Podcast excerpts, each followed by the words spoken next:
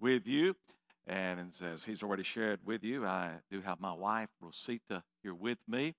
We both have had been married 44 years each, and our spouses had passed away, so I always kid. Now we've got 88 years of experience going into uh, this marriage, but uh, it's real joy to have her to be able to travel with me and uh, just to see God work.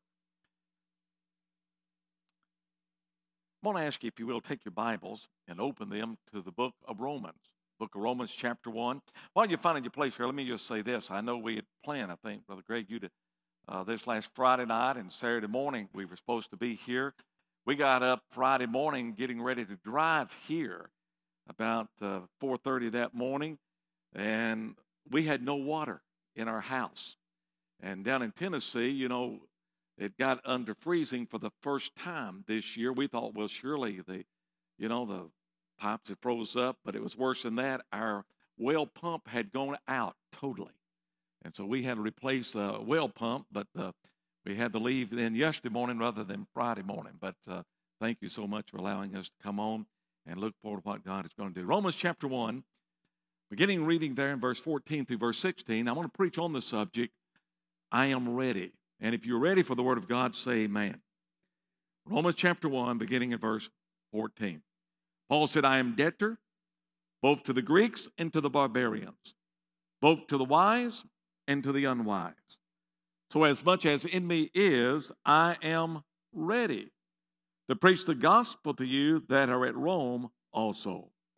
For I'm not ashamed of the gospel of Christ, for it is the power of God unto salvation to everyone that believeth to the Jew first and also to the Greek. Father, I do pray that you not only will bless the reading of your word, but also, Lord, that you will bless and anoint the preaching of your word today.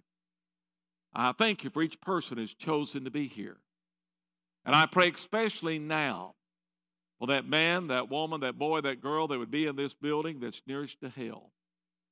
I pray today they'd come to Christ and be saved. Spirit of God, move in this place.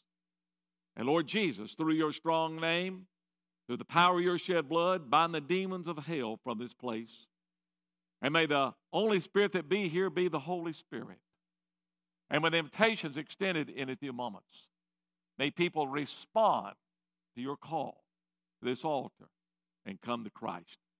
What takes place here, may it bring joy in heaven. May your perfect will be accomplished. May the name of Jesus be honored. In his name I pray. And again, all God's people say, Amen. The Apostle Paul was a great man of God. And whenever I read about great men in the Bible, I'm always intrigued to what made them great. Now, you find here that little pronoun set, I am.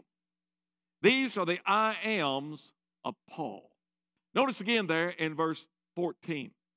Paul said, I am debtor, both to the Greeks and to the barbarians, both to the wise and to the unwise.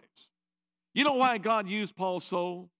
He was willing to accept responsibility. Paul said, I have a debt that I must pay. Suppose here was a man who's been convicted of murder, and he's been sentenced by the state to be executed. And then the governor of the state calls you and says, I want you to come to my office. And so you go to the governor's office and he says, I've decided that I'm going to pardon this man. He said, Here, take this pardon, take it to the prison, give it to the warden. And so you take that pardon, you place it in your coat pocket, you go out and you get in your car, and you remember that your wife said you need to get some bread and milk before you come home. And you begin to think there's some bills that you need to pay. And you get busy doing all of those things. And then you think, you know, I need to get my uh, heating unit checked out before that cold, cold, cold, cold winter hits here in Ohio. And when I lived here, I know cold, cold winters come to Ohio. And so I need to get all of that checked out. And then you have a friend who calls and says, uh, I've got some free plane tickets and some free rounds of golf down in Florida. Would you want to go with me? So why, sure, I want to go. And so you take off, you spend several days down there, and you make your way back, and you've got behind in your work. And you get busy doing all of that. And then one day you're sitting there at the kitchen table and you're drinking your coffee, you're reading the newspaper, and all of a sudden the words on the paper jump out to you. And you read there about that man who was pardoned, but now he has been executed. And you reach there in your pocket and you pull out the pardon. He has been pardoned, but you failed to deliver the message. How would you feel? How will you feel when the clods of dirt begin to fall in on the casket of your unsaved neighbor that you never told about Jesus Christ? How would you feel if that were to be your husband or your wife, your son or your daughter? How would you feel? You know what I need? You know what you need? You know what this church needs? We need to have a burden and a passion for lost people. Paul said, I have a responsibility for the gospel. And then notice verse 16. He said, For I'm not ashamed of the gospel of Christ, for it is the power of God unto salvation to everyone that believeth, to the Jew first and also to the Greek. Paul said, I have a responsibility for the gospel. And then he says, I am rejoicing in this gospel. And notice what gospel he's talking about. It is the gospel of Christ. Greg, you'd already reminded us a moment ago what Paul said in Galatians. In Galatians 1, verse 8, Paul said, But though we are an angel from heaven, preach any other gospel unto you than that which we preached unto you, let him be accursed. Even if an angel comes and brings another gospel, let him be accursed. Let him be cut off. Let him be severed from God. There's only one gospel that is sufficient for the salvation of souls, and that is the gospel of Christ. It takes the supernatural power of God for a soul to be saved. It takes the supernatural power of God for a person to be set free from his sin. It takes the supernatural power of God for a person to be delivered out of the kingdom of darkness into the kingdom of God's dear Son. And what is this gospel? It is the death, the burial, and the resurrection of Jesus Christ. Over in 1 Corinthians chapter 15, Paul gives us a definition of that gospel. He said there in verse 1 Moreover, brethren, I declare unto you the gospel which I preached unto you. And then in verse 3 and verse 4, he gives that definition. For I delivered unto you, first of all, that which I also received, how that Christ died for our sins according to the Scriptures, and he was buried, and he rose again the third day according to the Scriptures. A man is not saved by keeping the Ten Commandments. A man is not saved by being a good citizen. A man is not saved by joining some civic organization. My goodness, he's not even saved by joining Baptist Church. He must believe the gospel. He must trust the gospel. For by grace are you saved through faith. That not only says it is a gift of God. And I join with Paul today and I say, I'm not ashamed of the gospel of Christ. Paul said, I have a responsibility for the gospel. I am rejoicing in this gospel. And then notice verse 15. He said, So as much as in me is, I am ready to preach the gospel to you. They're at Rome also. Now, that's what I want to preach about. I am ready. You know why God used Paul so? He was ready. What does it mean to be ready? Paul had surrendered himself to the call of God. Paul had committed himself to do the will of God in his life. You say, ready to do what? Well, let me show you three places in the Bible where Paul says, I'm ready. And these same three things are true about us. Number one, Paul said, I'm ready to preach. Notice verse 15 again.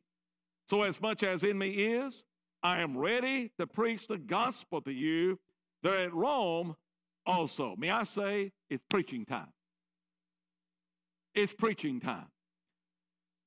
The Bible puts a high premium on the preaching of the Word of God. Sometime back, Brother Greg, I met one of my clergy brethren. Now, I don't want to ever offend anyone, but I offended him. I, I met him and I said, Hey, preacher, And he looked back at me and he said, Don't call me preacher. That's an outdated term. He said, Don't call me preacher. He said, Call me pastor. I said, Well, number one, you ain't my pastor. And number two, if you have a problem with preaching this next Sunday, you just stay seated and let somebody else stand up who's ready to preach. John the Baptist did not come forth from the wilderness handing out free camel rides and chocolate covered grasshoppers. He came forth preaching. You know why he got his head cut off? Preaching. You know, there's a famine today for the preaching of the Word of God. Most Sunday mornings, I wake up in, in a hotel somewhere, getting ready to go to church, and I'll turn on the television. And, and I'm amazed, even on Sunday morning, how few sermons you even hear on Sunday morning. And then I'm amazed at what I hear and what I don't hear. I don't hear preaching on repentance. I don't hear preaching on faith in Christ. I don't hear preaching on you must be born again. I don't hear them preach that this book is the inspired, the inerrant, the infallible Word of God. I sure don't hear them preach all the time to your local church. But I'll tell you what I do hear 10 steps to be a better you, how to be rich, how to build your self esteem. Can you imagine that dying thief on that cross? Looking over to Jesus said, Lord, remember me when you come in your kingdom. And Jesus looking back and saying, Don't worry about that. Just be the best you you can be. I don't believe that happened very much that day to you. But you know, that's the mess that a lot of people are having to hear week after week. Listen, we've got too many of these little mama called, daddy sent preachers today. They've got lace on their underwear. They smell like Avon. They've got polish on their fingernails. They're tiptoeing through the tulip bed. They've got a noodle for the backbone. I mean, we got too many of these little preacherettes who preach their sermonettes, the Christianettes, who go outside and smoke their cigarettes and drive their Corvettes. You may go a little further. And they look like majorettes. Listen, we need some old fashioned, God called, Holy Ghost filled, lever lung preachers of the Word of God. That's what we need today. When I was growing up as a boy, or when I was first called to preach, you could go to almost any church of any denomination and you'd hear preaching. You'd hear preaching. I mean, when you think of uh, when you think of Billy Sunday, uh, what do you think about?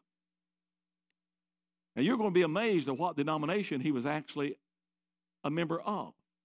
I mean, you think of Billy Sunday, you think of some fire breathing, leather lung, wind sucking, independent, fundamentalist, premillennialist, Baptist. But he was a Presbyterian. Just an old fashioned preaching Presbyterian. When you think of George Whitefield, what do you think about? Benjamin Franklin said about George Whitefield that he preached with such intensity that you could actually hear him a mile off, even without a PA system. And when he'd get finished preaching, he'd actually be spitting up blood. And when you think of him, what do you think about? You think of some fire baptized Pentecostal, holiness, Baptistical preacher. But he was a Methodist. Just an old fashioned preaching Methodist. And God used him to usher in great awakening.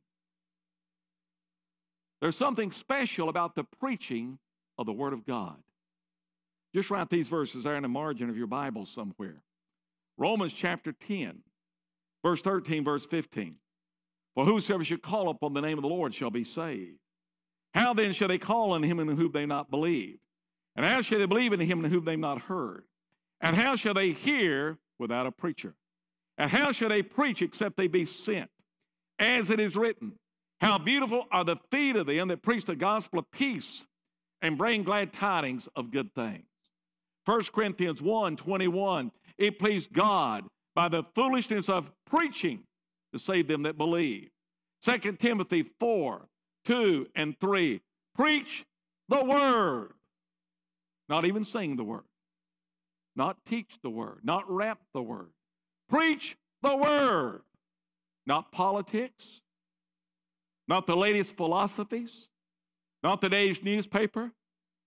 Preach the word. Be instant in season, out of season, reprove, rebuke, exhort with all long suffering and doctrine. For the time will come when they will not endure sound doctrine. And may I say that day has come.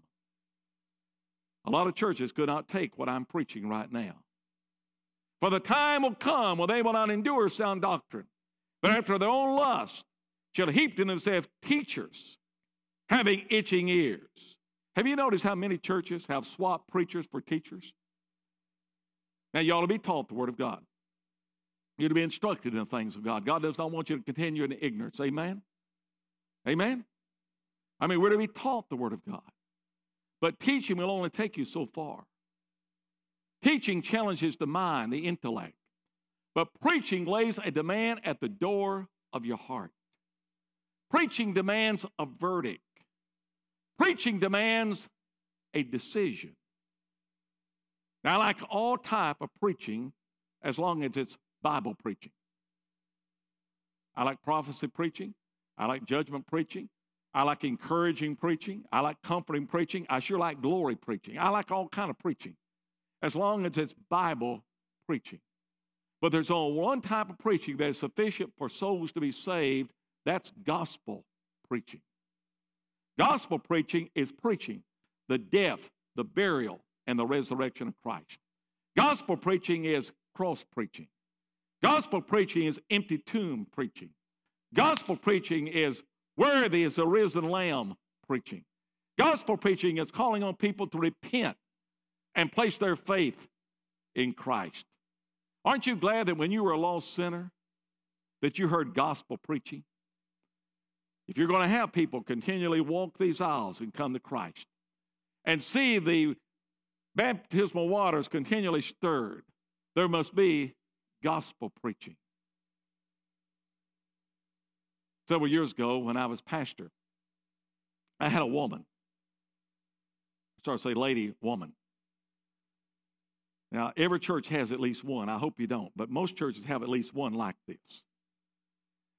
Uh, she came to me one Sunday morning. She said, uh, Preacher, next, next Sunday is Mother's Day. And I'm going to have my son here with me. Don't you embarrass me. And she wagged her finger in my face. Don't you embarrass me. I said, Say what? She said, Don't you get up there and hoop and holler the way you do and embarrass me in front of my son. I'm afraid you might run him off from church. I said, Well, is he saved? Well, no. Is he on his way to hell? Well, I suppose he is. Well, I said, I can't get him any closer to hell, but I can sure tell him how to go to heaven. Listen, gospel preaching does not run people down. Gospel preaching tells them how to go up. Amen? And when you come to church, you ought to hear the gospel. And I know one thing about your pastor. When you come to this church, you're going to hear the gospel. Amen? Oh, listen, aren't you glad that when you were lost, that you heard a man of God like your pastor stand up with the word of God and preach the gospel? And Holy Ghost conviction fell all over you, and you ran to Christ, and you were saved. Oh, listen. Paul said, I'm ready to preach. Preach the gospel. And then, number two, he said, I'm ready to pay. Look now on over to Acts chapter 21 and verse 13.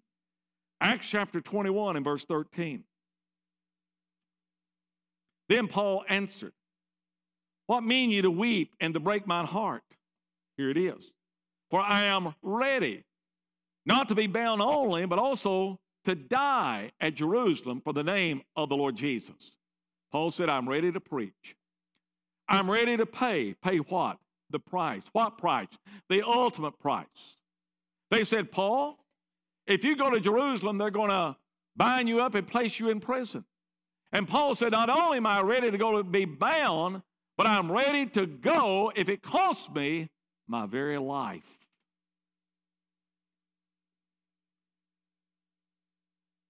You know what I see today?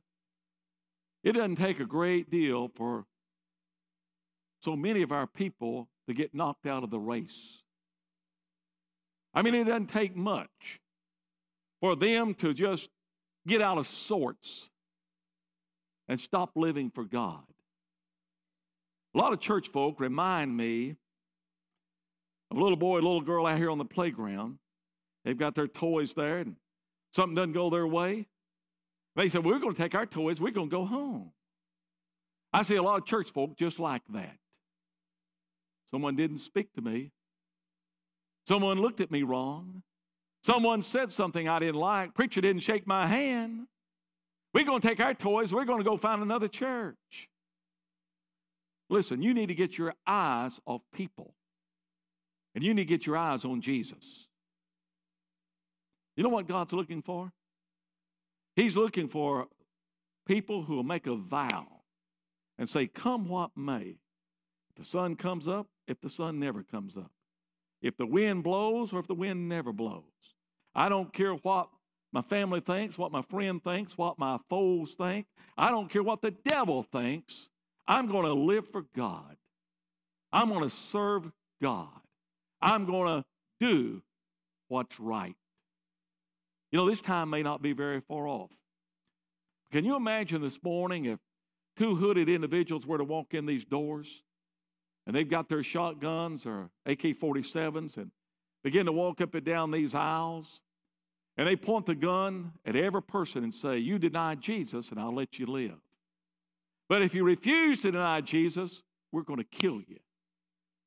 I wonder how many people would still be sitting in here. You know, that's what happened at Columbine, Colorado, years ago, there at the high school.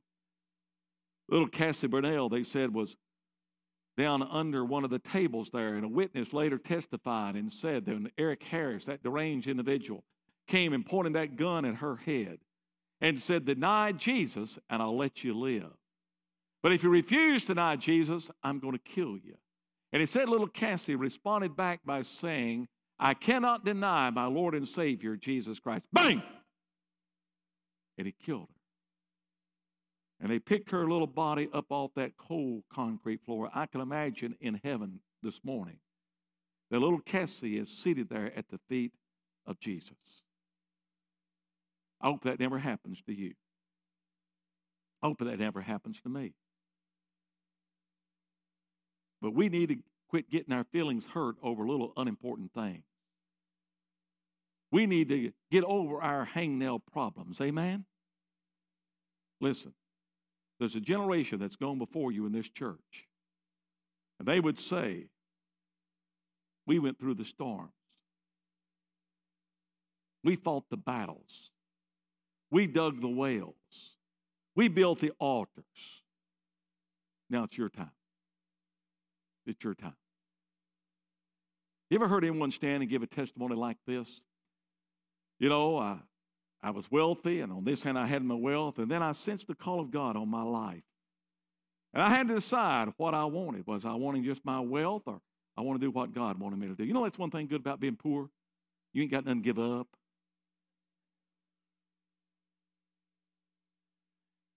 People will say, well, you know, before I became a Christian, I drank my beer and my liquor, ran around with wild women, listened to crazy music, and then I got saved. I'm a Christian. You say, well, what, what did it cost you? And what did you get for it? Let me tell you what it cost me wasted years, lonely nights, miserable days. And what did you get for it? Joy unspeakable and full of glory a peace that passeth all understanding. Then over on the other side, I've got some treasures laid up. Rust can't corrupt, moths can't eat, thieves can't steal. And then I've got some loved ones that are waiting me one day just to step over and meet them there in glory. Listen, I wouldn't take anything for my journey. I mean, it just gets sweeter and sweeter day by day. Amen? Are you ready to pledge allegiance? Are you ready to sign the contract and say, God, we're going to go all the way for you? Paul said, I'm ready to preach. I'm ready to pay the price. And then number three, he says, I'm ready to part. 2 Timothy chapter 4, verse 6. These are the closing words of Paul. Paul is in prison. In a very short time, he's going to be executed. And Paul said there, For I'm now ready, there it is, to be offered, and the time of my departure is at hand. I'm ready to preach. I'm ready to pay the price. I'm ready to part. I'm ready to die. The picture that Paul is painting there, he's standing here at the river, the river of death, and he's about ready to set sail. The next place he's going to be is heaven. The next person he's going to see is Jesus. And he says, I'm ready to part. I'm ready to die. Now, we don't know when God's going to call our name. Proverbs 27, verse 1 Boast not thyself tomorrow, for thou knowest not what a day may bring forth. We don't know when God's going to call our name. You say, Well, preacher, I, I'm just a, I'm a teenager. And death is the furthest thing from my mind. I mean, I don't want to think about dying. I don't want to think about death. Go with me out here to the graveyard this morning. And I'll show you the tombstones of many, many teenagers. You say, Preacher, I, am a young adult. We just got married. We're getting ready to start our family. I don't want to think about death. Go with me out here to the graveyard this morning. And I'll show you many tombstones of young adults. Preacher, I know uh, I'm in the middle age of my life now. The children about ready to get out of the house, about ready to get out of school, and we want to travel. We've got a lot of plans. I don't want to think about death. Go out with me out here to the graveyard today. And I'll show you the tombstones of many, many middle aged adults. Preacher, I know I'm a senior adult. I know I don't have a long time to live, but I just don't want to think about dying. I don't want to think about death. Go with me out here to the graveyard this morning. And I'll show you many, many tombstones of senior adults. Sir, you only have a allotted amount of days. Ma'am, you only have a allotted amount of days. And when you come at the end of that allotted time that God has for your life, all the doctors and hospital in the state of Ohio will not keep you here one more second. When God calls your name, you're going to step out into eternity. You say, How does a person prepare for eternity? Trust Jesus Christ as your Lord and Savior. It's appointed man wants to die, and after this, the judgment. Sir, you have a allotted amount of days. Ma'am, you have a allotted amount of days. Teenager, you have a allotted amount of days. Church member, you have a allotted amount of days. I don't know when that is. You don't know when that is. Only the sovereign God in heaven knows how many that is. He alone is keeping the clock. And when you come at the end of that time, you need to be like Brother Paul where you can say, I know that I know that I know I'm ready to meet God. Are you ready to preach? Are you ready to pay the price? Are you ready to depart? Are you ready to die? If, the, if in the next five minutes your heart were to stop beating and that glazed look comes over your face and the doctor stands over you and says, They're gone, they're dead. Do you know that you know that you know you'd be with God in heaven? It could well be before you make it out to your car this morning that you'll fall dead. I've actually had that happen. I've actually preached and had someone listen to me preach, and before they reached their car, they fell dead. And I want to tell you, before your body hits that ground, your soul will either be in heaven or in hell. You say, Are you trying to scare people? If I thought I could, I would, I would, I would. Listen, as a 13 year old boy, the fear of God fell all over me. I, I didn't want to go to hell. You say, I don't believe you ought to use Jesus as a fire escape. Why not?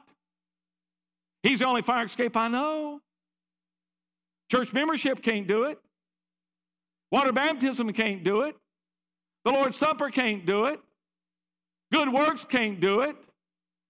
I trusted the blood of Jesus and He saved my soul from hell. He wrote my name in the book of life. He is my fire escape. You say, Well, I believe a person ought to get saved for more reasons than not going to hell. I do too. I mean, there are a lot, lot, lot more reasons you ought to get saved than not just going to hell. But if that's the only reason you can think of this morning, that will work. That will work. How far away is death? Death is just as close as that next heartbeat. Just as close that next heartbeat. Said our heart beats about 70, 72 times every minute. You're lost, that heart quits beating. They take your body out of here, and they put it into a grave. But the very moment that heart quits beating, your soul will be in hell forever and forever. But if you're saved, that heart quits beating. They take your body, put it into a grave out here. But the very moment that heart quits beating, your soul be in God in heaven forever and ever. Absent from the body, present with the Lord. How far away is death? Just as close. That next heartbeat. Just as close. That next heartbeat.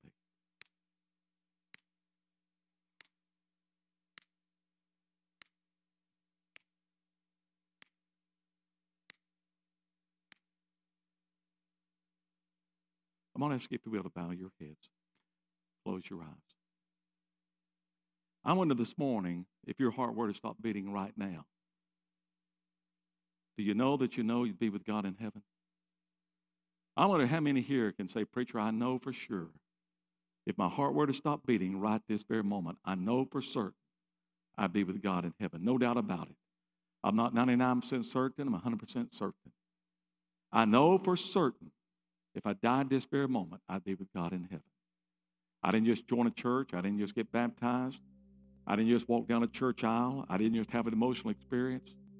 But there's been a time, there's been a place in my life where I repented of my sin and placed my faith in Christ alone to save me. And I know for certain if I died this very moment, I'd be with God in heaven. If you can say that and know that, I'm going to ask you if you will, just lift your hand up as a testimony. Just hold it up there. Now, don't lift it unless you know it. But if you know it, lift it up there just for a moment. The Bible says, let the redeemed of the Lord say so. Hey, thank you. God bless you. Now, there's some of you that did not lift up your hand. And I want to say thank you. Thank you for being honest. Because, see, you'll never get saved until you first get honest. You got to get honest with yourself and got to get honest with God. But there's no reason for any person to walk out of this room today not knowing for certain that when you die, you're going to be with God in heaven. And I'm going to ask you if you did not lift up your hand, or maybe you even lifted up your hand, but you say, Preacher, I really don't know for sure. You say, This is something I've struggled with for a long time. I need to get it settled. I'm going to ask you, if you will, let me lead you in a prayer right where you're sitting. You make this your prayer where you ask God to forgive you of your sin and ask Jesus come in your heart to save you. You may want to pray out loud, you may want to pray silently. But the main thing is you pray your own heart, pray it to God and really mean it. Now, just saying the words won't save you. You must mean it from your heart. Will you do it right now? Let me lead you in that prayer. Pray with me right now, right where you're sitting. Pray with me right now. Pray with me. Say, Dear God, pray with me. Dear God, I know you love me. I know Jesus died for me on the cross. I know Jesus came out of that grave and he's alive. But God, I've sinned against you and I'm lost, and I cannot save myself. God, forgive me of all my sin. Jesus, come into my heart right now and save my soul. Thank you, Jesus, for saving me. I'm going to live for you the rest of my life. I'm going to ask every one of you that asked Christ to save you just then the best you knew how. I'm going to ask you if we'll just Look up here at me. I'm not going to come to you. I'm not going to embarrass you. Just want to ask you two or three questions. Just look up here at me. Did you pray that prayer over here? Did you pray that prayer? Just nod your head. I'm not going to come to you. Did you pray that prayer? God bless you. Did you pray that prayer? Amen. Did you pray that prayer? Amen. God bless you. Over here? Okay. Over here? Amen. Amen. There in the back, did you pray that prayer? God bless you. God bless you. Now, those you prayed that prayer, look up at me. I'm not going to come to you. I'm not going to embarrass you. I want to ask you three questions. Question number one You know God loves you. You know God loves you. You know God loves you? You know God loves you? You know God loves you. Sweetheart, you know God loves you. The Bible says, For God so love the world. That means God loves you. He really does. Then let me ask you a second question. You know that Christ died for you on the cross. You know Christ died for you. You know Christ died for you. You know Christ died for you. Sweetheart, you know Christ died for you. You know Christ died for you. The Bible says Christ died for our sins. That means you're so special. If you'd been the only person, Jesus would have died just for you. That's good in it. Hey, that's good in it. You're that special. Hey, you're that special. If you've been the only person, He died just for you. Then let me ask you a third question. This is real important. Are you ashamed of Jesus? You're ashamed of Him? You're not ashamed of Jesus, are you? Are you ashamed of Jesus? You're not ashamed of Him, are you? Oh, listen, Jesus is not ashamed of you.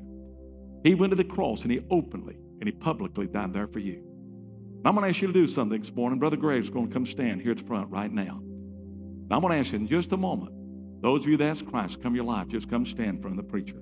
Not going to have to give a speech, not going to be embarrassed anyway, I promise you that. But by you coming, you're saying, I'm not ashamed of Christ. He's just going to have a word of prayer with you. Share a few things going to help you. And by you coming, you're saying, I'm not ashamed of Jesus. You're not ashamed of him, are you? You're not ashamed of him. You're not ashamed of him. You're not ashamed of him, are you? You're not ashamed of him. Sweetheart, you're not ashamed of him, are you? I'm going to ask every one of you that asked Christ come to your life just then just stand up right now. Walk right here to the front. Come on. Come on. Come on. Come on. Come. Over here. Come. Did you mean it? Come on. Come on. Come on. Amen. Come on. Come on. Come on. Step on out. Come on. Amen. Come on. Others? Come on. Come. Come on. Did you mean it? Come. Anyone else over here? Come. Anyone else? Come on. Come on, sweetheart. Anyone else over here? Did you mean it? Come. Come on. Come. In the back? Come. Did you mean it? Come. Anyone else? You come. Now, there are many others today that indicated you trusted Christ just then. We're going to stand, we're going to begin to sing. And as we stand, begin to sing, others need to come. You may come and say, Well, I, I need someone to take a Bible and show me how to be saved. You come today and we'll take a Bible and show you how to become a Christian today. I want to encourage you to come. Maybe you want to just feel a need to make your way to this altar. This altar is open for you to come also. God's moving your heart. I want to encourage you to come. Let's stand as we sing. You step on out. Come on. Others need to come right now. Come on.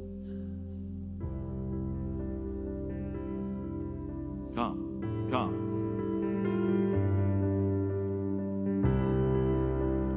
Come. On. Others need to come. Step on out. Amen. Come.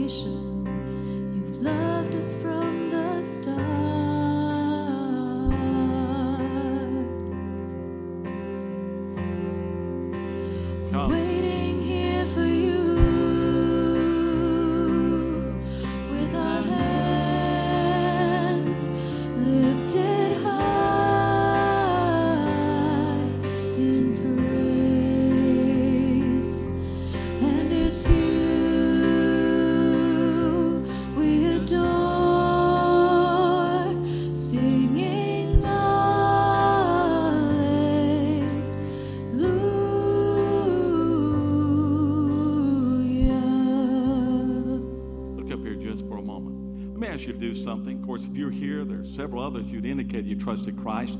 Don't be ashamed to step out. You know, one thing I've discovered that when we step out and come open for Christ, it does three things. Number one, let, lets God get the glory. I want God to get the glory, don't you? And number two, it shames the old devil. I want the old devil to be shamed today. And then number three, it helps to confirm in your own heart what you say has happened. So I'm going to encourage you, step out today. Let him get the honor. Let him get the glory of what he's done. Let me ask you to do something else. And Maybe you've never done this in church before, but I promise you won't hurt you. Will, will you trust me? I promise you it won't hurt you. I want you to turn to the person standing next to you, right, your left, cross the aisle, wherever they are. Maybe your husband, your wife, your, your son, your daughter, maybe the preacher, maybe the deacon, maybe the Sunday school teacher, maybe a total stranger. Don't you look at them in the face don't you ask them this question Do you know for sure you died right now, you'd be with God in heaven? Do you know for sure if you died right now, you'd be with God in heaven? Listen to their answer. Now, if they can say, yes, they know for sure, give them a great big bear hug, jump up and down and praise God together. But if they cannot say they know for sure, put your arm around them. And you say, listen, I'll walk down there with you today. Let's get it settled here today. Will you do it right now? Turn to the person right, left, cross the aisle. Don't let anyone be left out. Ask them, do you know for sure? If you died right now, you'd be with God in heaven. Now, if they don't know for sure, you say, listen, I'll walk down there with you today. Let's get it settled here today. Will you do it? Right now. Let's sing one more stanza, okay? Right now. Come on, step out. You promised your faithfulness is true. We're How about it? Anyone else?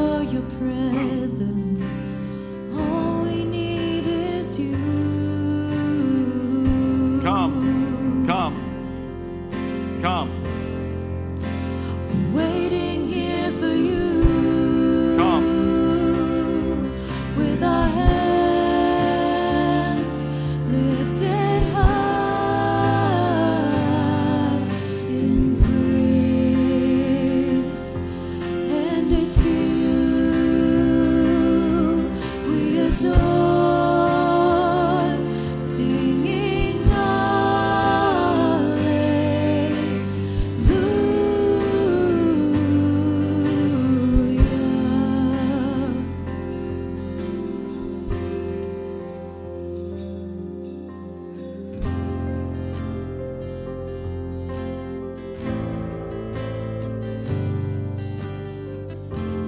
for those of you who uh, made that decision for Christ, um, we rejoice, right? So the angels in heaven are rejoicing. So let's rejoice, congregation, with them. Um, I remember the day I gave my life to Christ as a 15 year old teenager, like it was yesterday. As you well know, as I've shared my testimony many times, radically changed my life. And uh, so if you made that decision and maybe you didn't come forward, look, I'm going to be here all afternoon. So just come by and say, hey, you know what? I, I didn't come forward, but I made that decision. I want you to know that. And just uh, share with me that, that you crossed that line and, and you trusted Jesus as your Lord and Savior. And uh, yeah, we want to rejoice with you. So, Taylor, to Tina and Tom, um, yeah, God's rejoicing. Names written in the Lamb's Book of Life. So what a what a tremendous step of, of faith and trust, and and I'm just excited to see what happens from that this day forward. So, having said that, um, I'm going to pray for our meal. It's prepared at that in the activity center. So after our service, you can make your way back there, and I'm going to have uh, Don and Rosita. I'm going to have you guys go first. Um, and so, Stacy, you may show them where where we're eating. Yes, if you would. Um, so I'll let you guys. You're, you're our guest of honor, so we'll we'll let you enter in there first. And uh, so I'm going to pray for the meal, and you're free to go. Father, thank you for this beautiful, beautiful day of um, celebration for new life. Um, Father, thank you um, that you continue to save souls. Our soul is so precious to you. Lord, our heart breaks for those who are in our families, for those who are our neighbors and people we work with, Lord, who ha- are still hesitating on that decision, or, or maybe they're just not even interested. They haven't even come to that point where there's even any interest whatsoever. Uh, Father, may you continue to use us as light in the midst of darkness, that you might use our lives and the words that we speak and the gospel that we share for them to come into the kingdom of your beloved Son. And so, Lord, um, we just pray, the Holy Spirit, that you just continue to open up hearts and soften them and prepare them for the seed of the gospel. And may it be watered. And God, may we see a harvest. And so we thank you for the individuals whom you used to do that for us. And God, now, as we have been challenged, may be, we be the ones now who step up and um, take that mantle and begin moving forward and sharing Jesus with others. And so we rejoice with you today, Heavenly Father, uh, for these lives that have been radically changed. In Christ's name, and we praise you for this meal that we're sharing together as a church family and ask your blessing on it. And just thank you for all the provisions that you make for us day in and day out. In Jesus' name.